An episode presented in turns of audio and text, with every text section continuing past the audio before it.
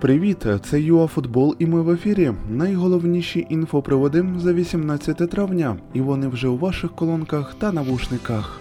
Камбек Бензема, заміна Шарану та Маліновський в АПЛ. Ну що ж, почнімо.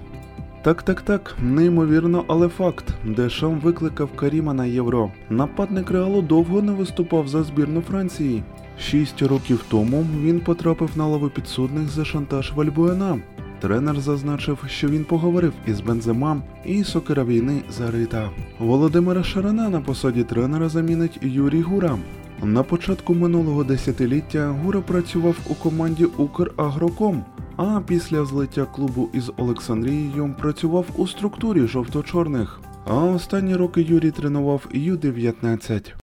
Помер адміністратор Динамо Олександр Чубаров, легендарна особистість для киян. Він починав у ДСШ, де серед багатьох тренував Шавковського. Він працював адміністратором з 1985 року. Він вів переговори щодо повернення Лобановського. Недовго, але очолював селекційний відділ. Вічна пам'ять. Кожанов покинув Минай, а тепер, мабуть, це зроблять Пеняшко та Удуен'ї. Також піде з клубу Мілевський. Артем може й завершити на цьому кар'єру гравця. У той же час Сігурдсон, який приходив до руху із великою помпою, покинув Львів.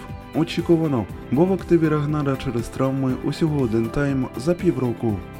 Так, The Sun не дуже надійне джерело, але пропускати таке ми не маємо права. Таблоїд пише, що Маліновський потрапив до шорт-листа Челсі на це літо. У 41 матчі за Аталанту у поточному сезоні українець забив 9 голів та віддав 12 результативних передач. На цьому ми і закінчуємо наш короткий огляд за 18 травня. До нових зустрічей у ефірі ЮАФутбол.